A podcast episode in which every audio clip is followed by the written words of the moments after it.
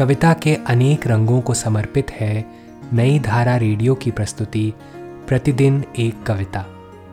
कीजिए अपने हर दिन की शुरुआत एक कविता के साथ। आज की कविता है छोटी छोटी इच्छाएँ। इसे लिखा है बद्री नारायण ने। आइए सुनते हैं यह कविता श्रुति बजाज की आवाज़ में।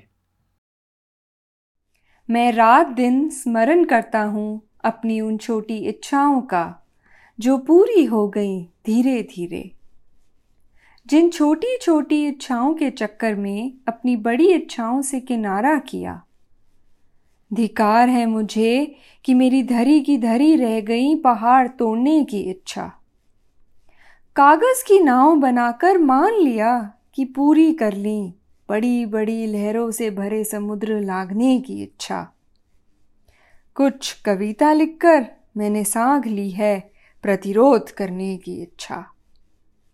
धिक्कार है मुझे मेरी छोटी इच्छाओं को और उन्हें पूरा करने वालों को। आज की कविता को आप पॉडकास्ट के शो नोट्स में पढ़ सकते हैं। आप जहाँ भी प्रतिदिन एक कविता सुन रहे हैं, वहाँ अपने कमेंट शेयर करना ना भूलें। अगर आप चाहते हैं कि नई धारा रेडियो की यह प्रस्तुति हर सुबह आपके व्हाट्सएप पर आ जाए तो हमें इस नंबर पर मैसेज भेजें। Seven four two eight seven seven five three seven six कल एक और कविता के साथ फिर मिलेंगे।